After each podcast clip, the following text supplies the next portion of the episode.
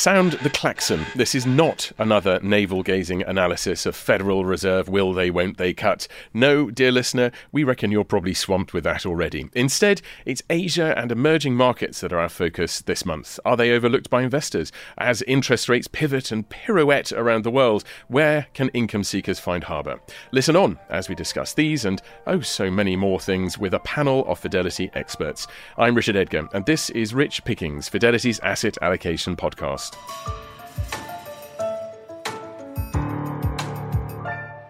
With me today are fixed income portfolio manager Paul Greer, senior sovereign analyst Andressa Tezine, and dialing in from Singapore, Asia economist Peiqian Liu. Thank you all for joining me. Hi there. Thank you for having Hello, me. Thank you so much. Peiqian, a very happy Lunar New Year. I've got some burning questions for you in the Year of the Dragon. The National People's Congress in China convenes in March. How will that shape the year ahead? Thank you, and happy the Year of Dragon for everyone. Uh, absolutely, the, f- the most important event on calendar for China is the upcoming National People's Congress, the annual parliamentary session where all the key government officials sit together to set the target for the year ahead. It's very important for China as well as for the wider region within uh, the EM space as well, simply because China has been a major manufacturing hub and with enormous consumption potentials to unleash as well. It all depends on where the growth targets is set. It looks like the case from the local government NPCs held in January that we're going to see a stable growth targets of around 5% this year. Well, you mentioned there that China is the factory of the world. Its consumers consume a lot of what the world makes as well. Will the decisions that the Congress makes, will they dictate what happens in the rest of Asia, or are markets there following their own paths?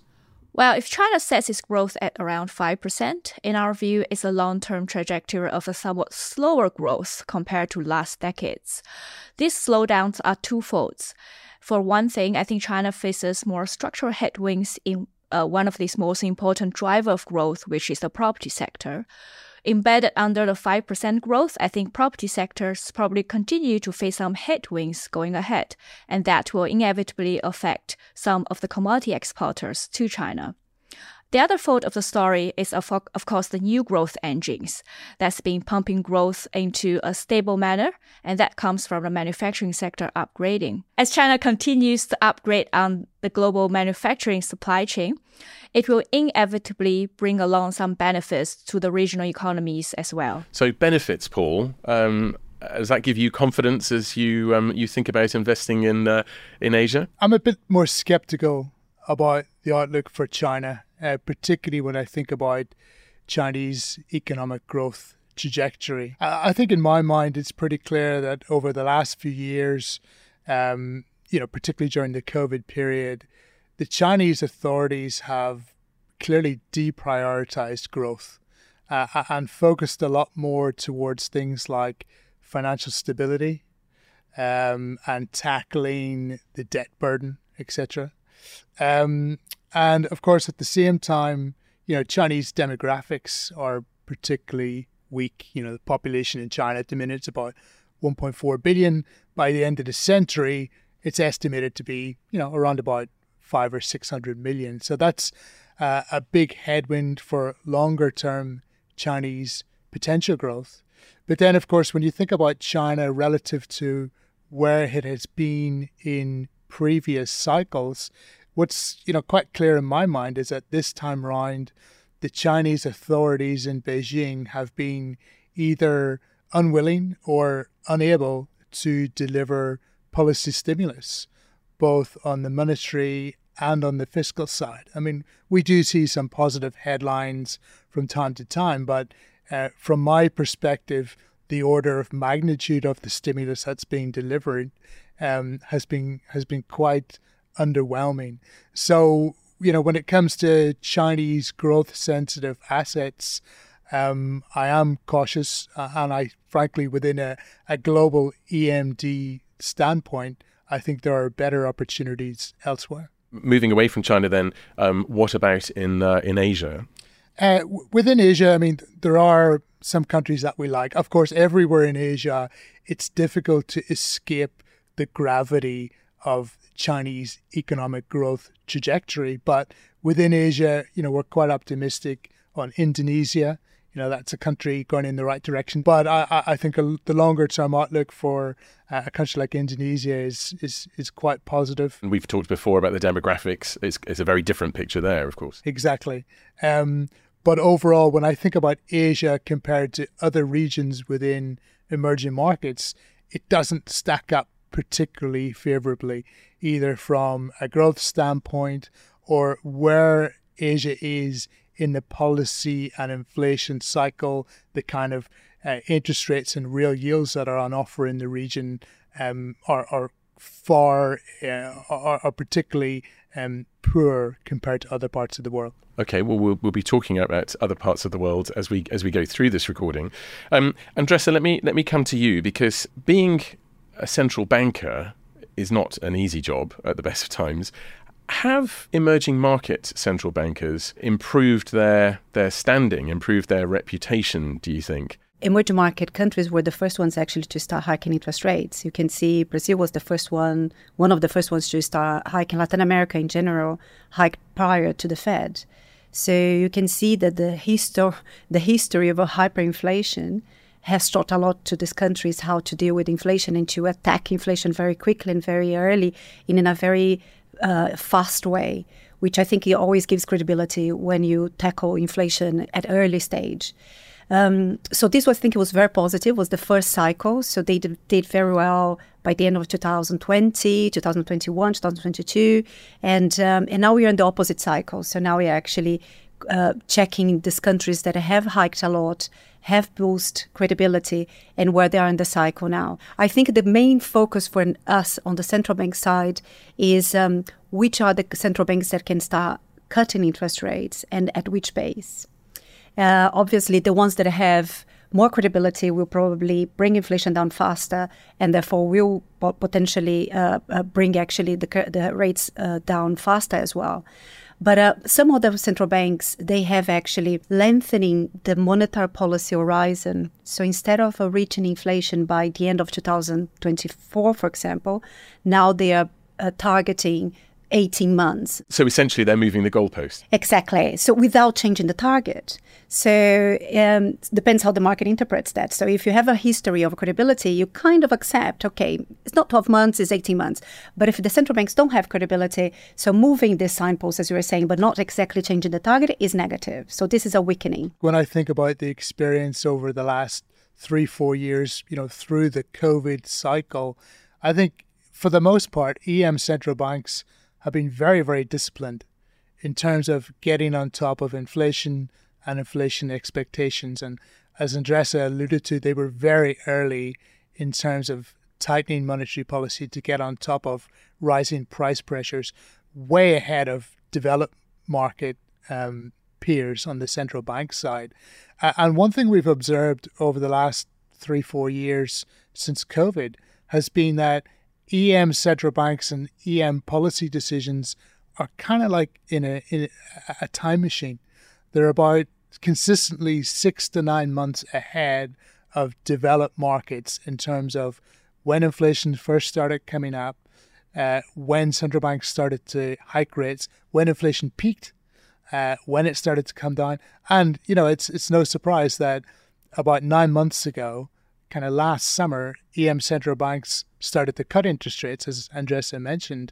Uh, and I think that's um, something of a harbinger for the behavior you're going to see from DM central banks uh, as we come into the spring and the summer this year. So an impressively consistent leading indicator. But but why? Why were they hit first, and then why have they been so much better at, at um, tackling it sooner? I think timing is an issue. Definitely, as Paul alluded to as well, is definitely timing. I think the faster they can identify that inflation was not all a supply shock, but could have a secondary impact, and therefore they would have to do more than just actually affect, than just react to the supply shocks.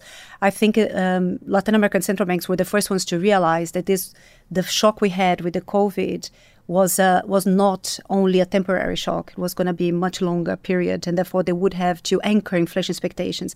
So for the central banks that follow inflation target regimes, they do need to anchor inflation expectations, and that's very important. And one last thing that I can add, sorry, just to add what Paul mentioned as well, is. Um, the level of uh, neutral rates for the central banks for because before before COVID or in the past when you had uh, basically financial repression, neutral rates or real neutral rates were very low. In some countries, were even zero. And uh, but what you're saying now, and there's a lot of discussions, is that uh, has the neutral rate gone higher? And I think that's a question for the Fed, but it's also a question for emerging markets. So I think the major point that uh, now the markets are trying to realize, and us as analysts as well, is we need to identify what is the pace that the central banks are going to start cutting, but also what is the terminal rate, because the terminal rate is not going to go back to previous cycles. We're probably going to have a much higher uh, level of a real neutral rate because of this credibility issue that I was talking about. And of course, EM countries and EM central banks, they don't have the luxury of being able to print hard currency. Uh, so they're very hostage to uh, capital flows, and if they don't, don't get on top of inflation pressures quickly, the, you know they'll pay for that dearly through currency weakness. So perhaps they were uh, more battle hardened uh, when it comes to tackling inflation, certainly compared to their developed market peers. I'm, going to come to Peiqian in a moment, but just one last question for, for both of you, which is we're talking a lot about Latin America. We've got some um, data that's um, hot off the press. It's the February Fidelity Analyst Survey. So, a survey of all of the equity, fixed income, private assets um, analysts at, at Fidelity. Um, and they're uh, sense check on what's going on in the world. And that shows that management sentiment is returning everywhere but China and leading the pack ahead by far are EMEA and Latin America. So management confidence is up. Um, is that feeding through in the sovereign space, Andressa? Is it feeding through to investor confidence? Uh, Paul, Andressa, first of all. On growth, for example, I would say um, a lot of uh, um, countries in Latin America specifically are going to see actually better growth this year than last year, obviously, because was the peak of interest rates. And um, and this year, why you are seeing recovery? Mainly because obviously we're expecting interest rates to go down. Uh, central banks are cutting rates. Um, also, we're expecting that with inflation coming down and interest rates coming down, but uh, there is a, a moment that uh, people feel richer because inflation is coming down. So your disposable income is higher. So the propensity to consume is higher. So therefore, they're going to spend a little bit more. This helps growth. And finally, fiscal side, which is, I would say, negative for, for investors in long, long part of the curves. But uh, the governments, especially in Latam, I would say, and mostly CE as well, they're spending a lot. So that's the bad side of it in terms of the balance sheet of the governments. But in terms of growth, it's, it's very positive. Yeah, I, I definitely agree with the concerns on, on, on fiscal as a longer term um, headwind for the market, and particularly the long ends of curves, as Andressa has alluded to. But I think, um, kind of a little bit more short to medium term, the markets have definitely rewarded regions like Latin America over the last 12 months because of that disciplined approach to monetary policy that we experienced, you know, 2022 and 2023. You just have to look at the currency performance, which is, you know, the best gauge of investor sentiment uh, in EM countries. And last year was a great example where we saw, you know, US interest rates go up sharply. Uh, and in that kind of environment, you know, typically or normally we would have seen, you know, capital flight out of many parts of emerging markets, but actually a lot of currencies, and uh, Latin American currencies in particular, actually did really well. So, you know, they were rewarded by that disciplined approach to monetary policy, those elevated real yields that really helped uh, protect FX performance, uh, especially in Latin America. Okay, and turning to Asia, we've got Peiqian in, uh, in Singapore. Um, I just mentioned that in that analyst survey, the management confidence um, is up everywhere in the world, apart from China. Um, so, you know, that, that's not a surprise. We know that things are difficult there at the moment. But what about the rest of, of Asia and the path that you think that um, the region is going to, to take there? It's a fairly mixed outlook for growth, but, but growth all the same. Well, I think in, in Asia, uh, the bright spots definitely is the big theme that uh, manufacturing supply chain are reconfiguring. Countries like Indonesia, we, where we highlighted, is uh, ambitiously trying to establish an EV manufacturing hub. So in the short term, or even cyclically, that means more capex investments coming through. And also that comes together with uh, Indonesia's potential headrooms for rate cuts to spur domestic demand, fiscal uh, policy are going to remain accommodative in the short term, is one of our favorite pick in the region. India, on a different impulse, which is less correlated with China's growth, is perhaps also going to enjoy uh, some of its cyclical upturns. And it, it, in absence of the influence from China, that's probably also one of the bright spots we're looking out for. And just lastly, not particularly EM, but Japan is also experiencing a reflationary uh, impulse, which in Asia can be a bright spot that we're looking out for. Yes, we've discussed Japan a few times actually. A real shining star um, as uh, at the, the, end of last year and coming into um, coming into this again. Um, Andressa, the the fiscal picture that we've we've heard about there, and um, you know it may be changing, but but perhaps not dramatically after the uh, the Congress. Um, how how is that changing the capital flows between um, emerging markets? The the capital flows usually it's uh, for example in 2018 when China actually helped again uh, the economy and uh, we had a boost actually of investments again from the government was probably the last time that we saw actually this. But um, we saw this benefit in a lot of emerging markets. So whenever you see China helping or hopefully helping the markets, there is a, a boost of capital and this actually impacts the emerging markets as a risk asset. So you do have more investors looking for risk assets in this scenario. So definitely a positive uh, Congress uh, meeting. Uh, giving some boost in the economy, some fiscal boost to the economy, would benefit emerging markets as a risk asset, I would say. In terms of capital flows, we or trade flows. Capital flows would be probably via uh, investments coming to emerging markets, but trade flows is something that has been going down for the last 10 years. And this has been uh, more difficult to predict because it all depends. Actually, it's very hinged as well on the U.S. elections. I would say in November, so a lot of things could change after that. But um, but trade flows have been actually going down everywhere, and uh, I don't I don't think this is going to change because of the Congress in China. Okay, well, um, you mentioned um, inflation, and one cause for concern for people watching inflation could be the recent attacks on container ships in the Red Sea, which are disrupting one of the world's most important trade routes between Asia and Europe. And earlier, I spoke to Fidelity's macroeconomist uh, based here in London, Anna Stupnytska, about the impact those attacks are having. We are seeing uh, some increases in supply delivery times, as uh, evidenced by the February PMIs. Um, the uh, countries that are most affected by that are those in Asia and Europe, because this is obviously the main route between Asia and Europe. We have seen a little bit of uh, an increase in input costs as well, but so far, uh, we don't see much evidence that uh, this increase in input costs and uh, the delays in shipping uh, are feeding into final consumer prices. We think it will take some time.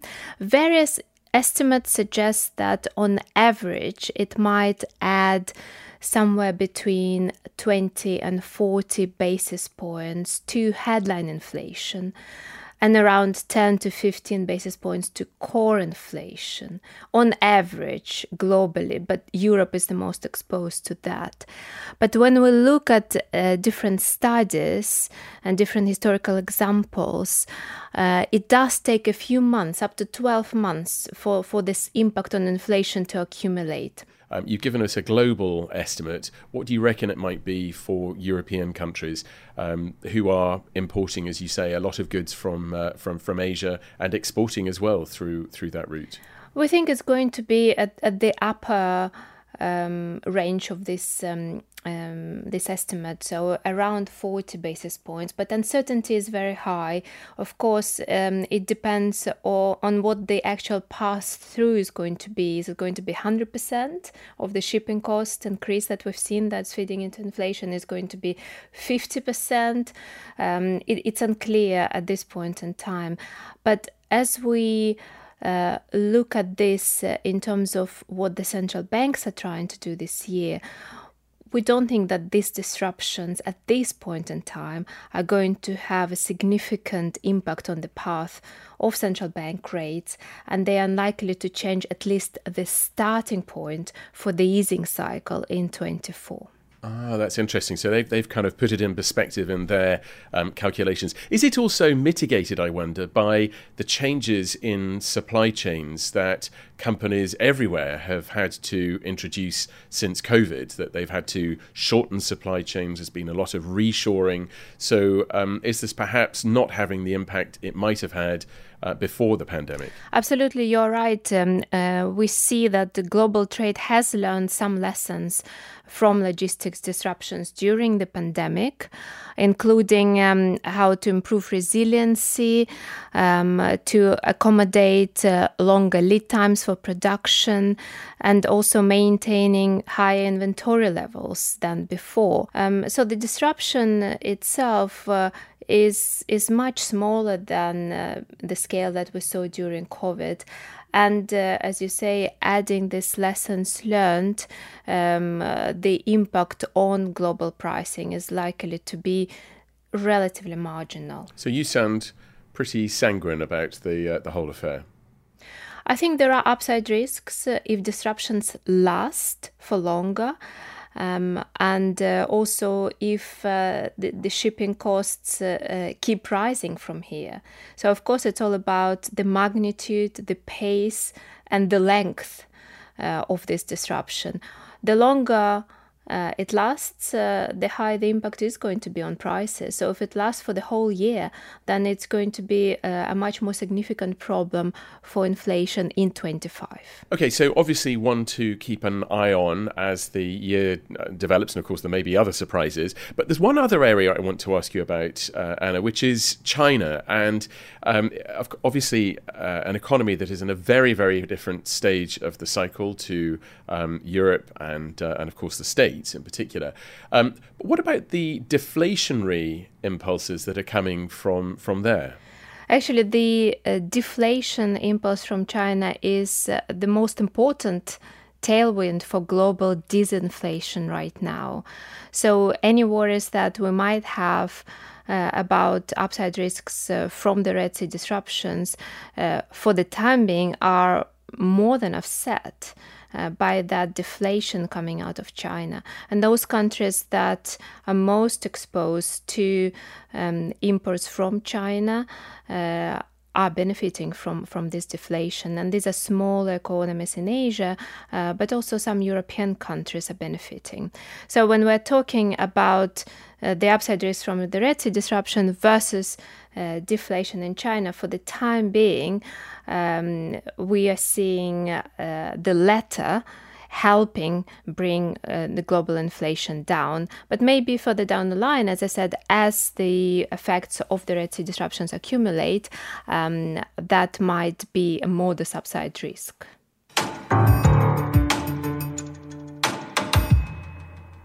That's our macroeconomist Anna Stupnytska emphasising the deflation point, which is such an interesting and important one to uh, to note. Now, picking up Anna's point about shortening supply chains, so this trend towards reshoring and nearshoring, which is deglobalising production, and of course perhaps boosting regional economies as well. And an interesting statistic here last year, the US imported more from Mexico than from China for the first time in two decades. So, um, Peiqian, what impact is that having on the Chinese economy? It can't be particularly good, I, I expect. This is a very interesting question, uh, Richard. I think that's going to be a mixed impact because at the same time, another statistics is showing that China's exports share to Mexico has also been increasing in the past few years. Ah. So what happened essentially from China reshoring theme to me is that uh, Uh, people are moving the production hubs closer to final demand demand. But ultimately, the supplier will still be China because simply because the nature of supply chain being fairly sticky. Fascinating to me, it's more of a story of a supply chain reconfiguration at this stage. In the longer run, I think that that presents huge opportunities for these uh, manufacturing hubs that are closer to the final demand.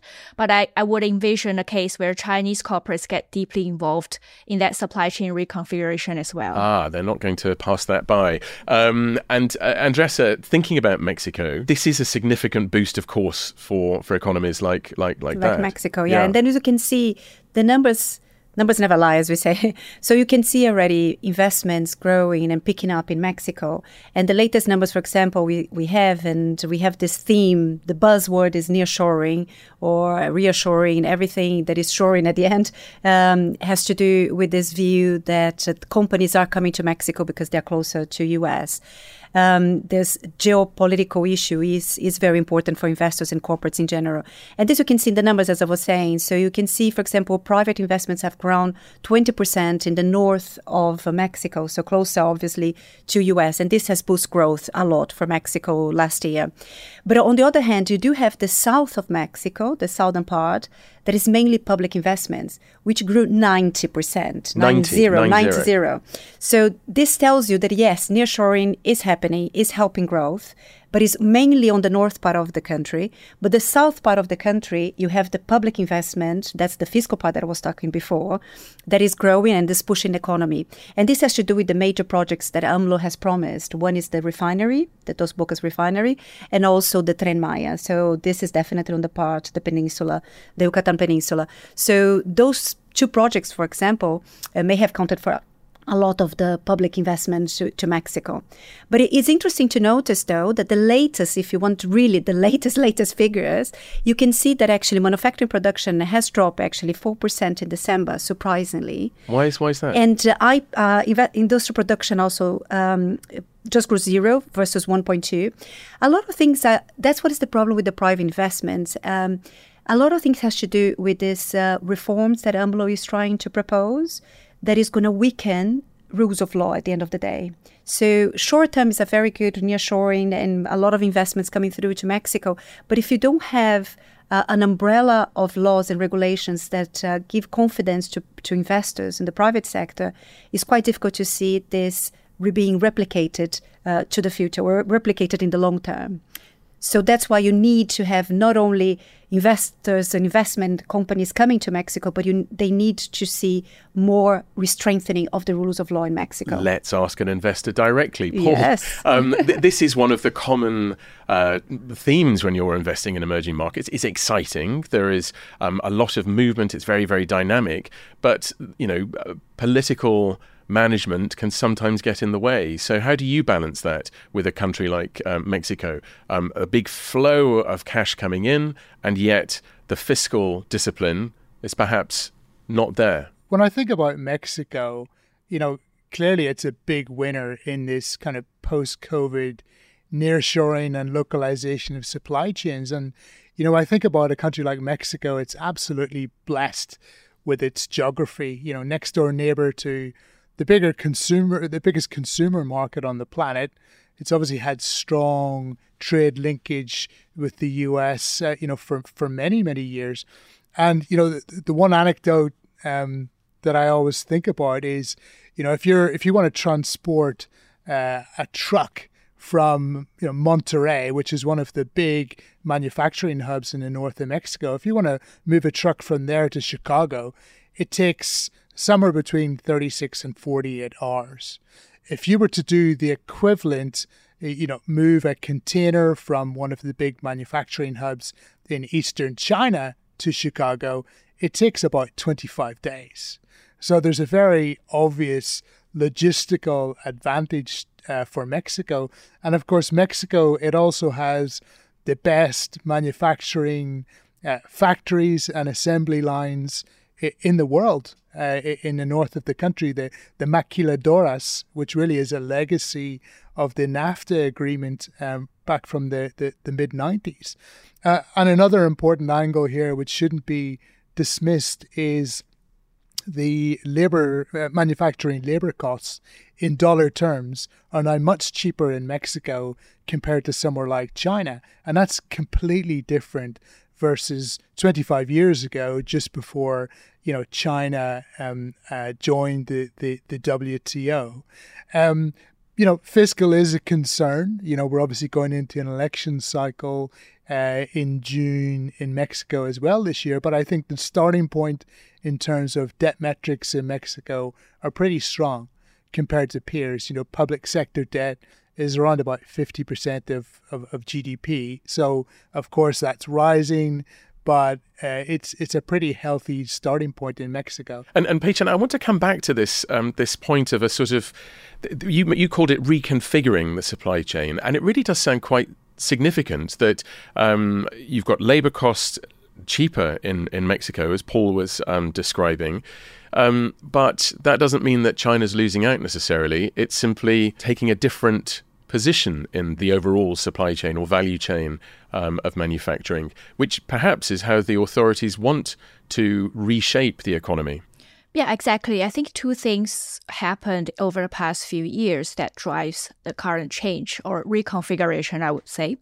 The first one domestically, I think China's labor force makeup has experiencing a very significant change over the past decade from lower value add, a lower educated labor force that are mainly consists of migrant workers who are focused much more on the low value add manufacturing, construction sectors, towards what I call a more of a talent dividend that China is experiencing right now because China is currently producing on an annual basis more than 10 million university graduates.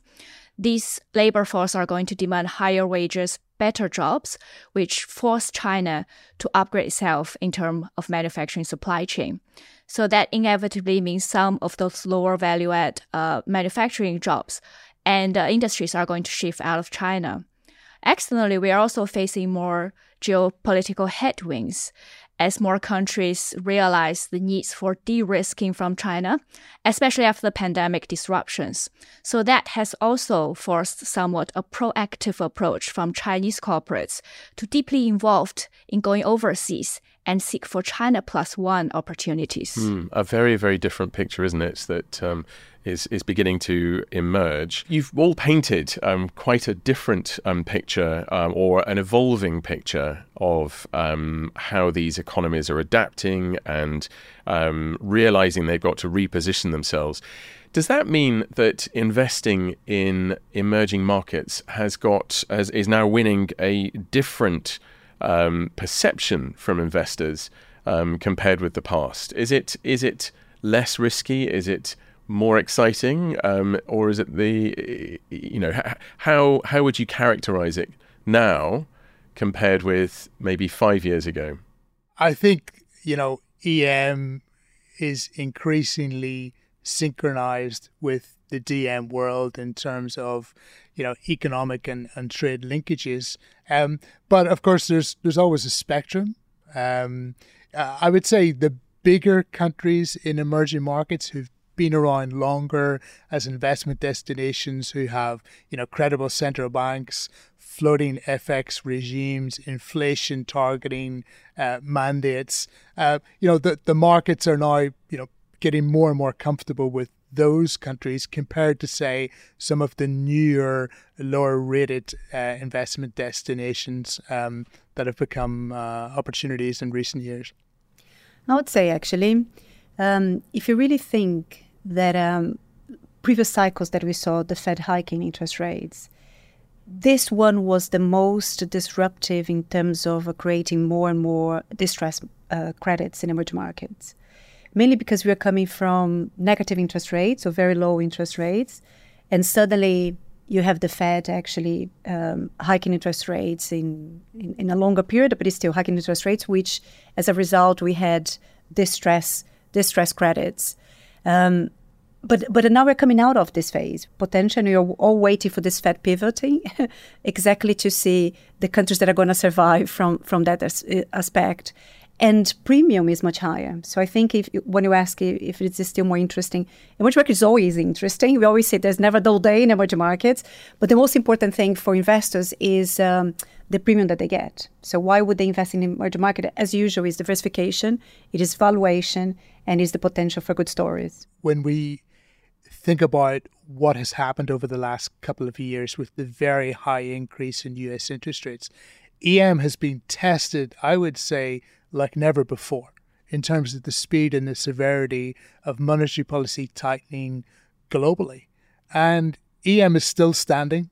Uh, you know, lessons have been learned from previous episodes. It still offers an attractive uh, investment opportunity for for uh, global investors. So um, the opportunities are still there. EM has been tested hard over the last couple of years, uh, but we still like the asset class. The asset class is still standing, uh, and we're quite optimistic about returns for the coming year. And and Peiqian, I don't know if you want to add anything from an Asia point of view. Sure. I mean, from an Asia standpoint, I think uh, the most significant change is China is becoming less forceful of a cyclical driver to Asia's growth. It's no longer the phase where China delivers big bang fiscal stimulus to drive up growth, but China is allowing this long-term shift towards higher quality growth. And the implication of that is just Asian economies are facing more diversifications and idiosyncratic growth patterns, and somewhat uh, closer to what DM uh, economic cycle looks like.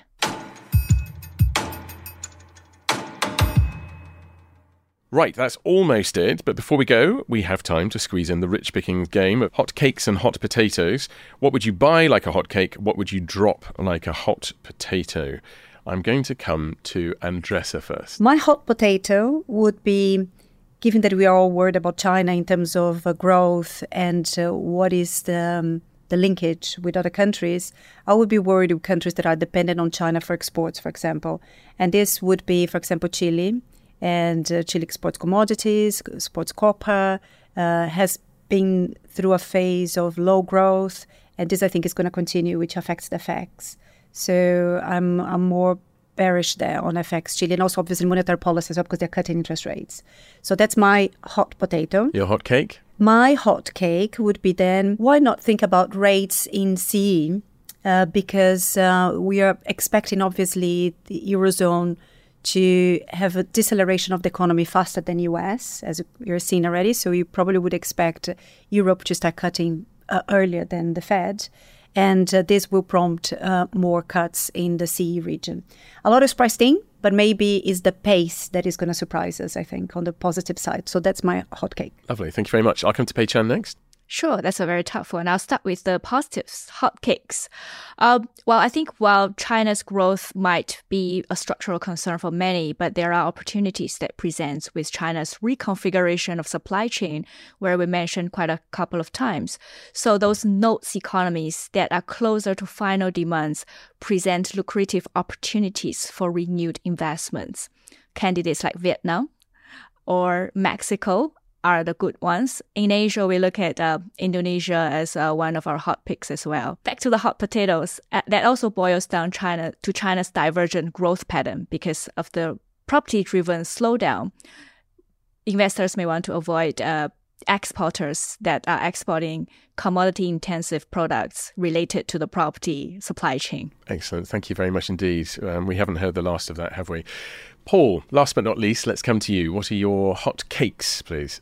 Yeah, my, my hot cakes would be Latin American local currency government bonds. So countries like Brazil, Mexico, Peru, Colombia, Uruguay, etc. Very high real yields on offer, uh, very high central bank credibility, falling inflation, stable currency regimes, and geopolitical neutrality. What's not what's not to like about that? And on the hot potato side, it would be assets which are sensitive to Chinese and European growth. So when I think about FX, you know, I'm using things like the euro and the Chinese renminbi as uh, funding opportunities for investing in other currencies in other regions well, we started with your views on China, Paul, and we've ended with them as well. But thank you very much indeed for joining us, as well as Andressa and Peiqian, and also Anna Stupnytska.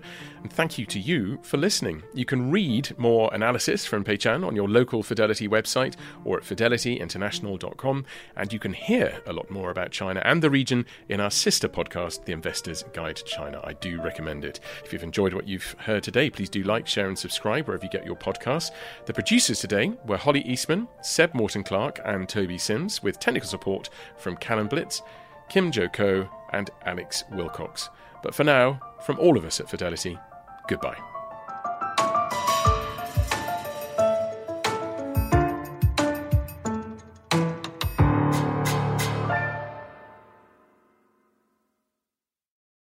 This podcast is for investment professionals only and should not be relied upon by private investors. This podcast is provided for informational purposes only and is intended only for the person or entities to which it is sent. It must not be reproduced or circulated to any other party without the prior permission of Fidelity. The value of investments can go down as well as up, so you may get back less than you invest. For other important legal notices, please visit your local Fidelity website.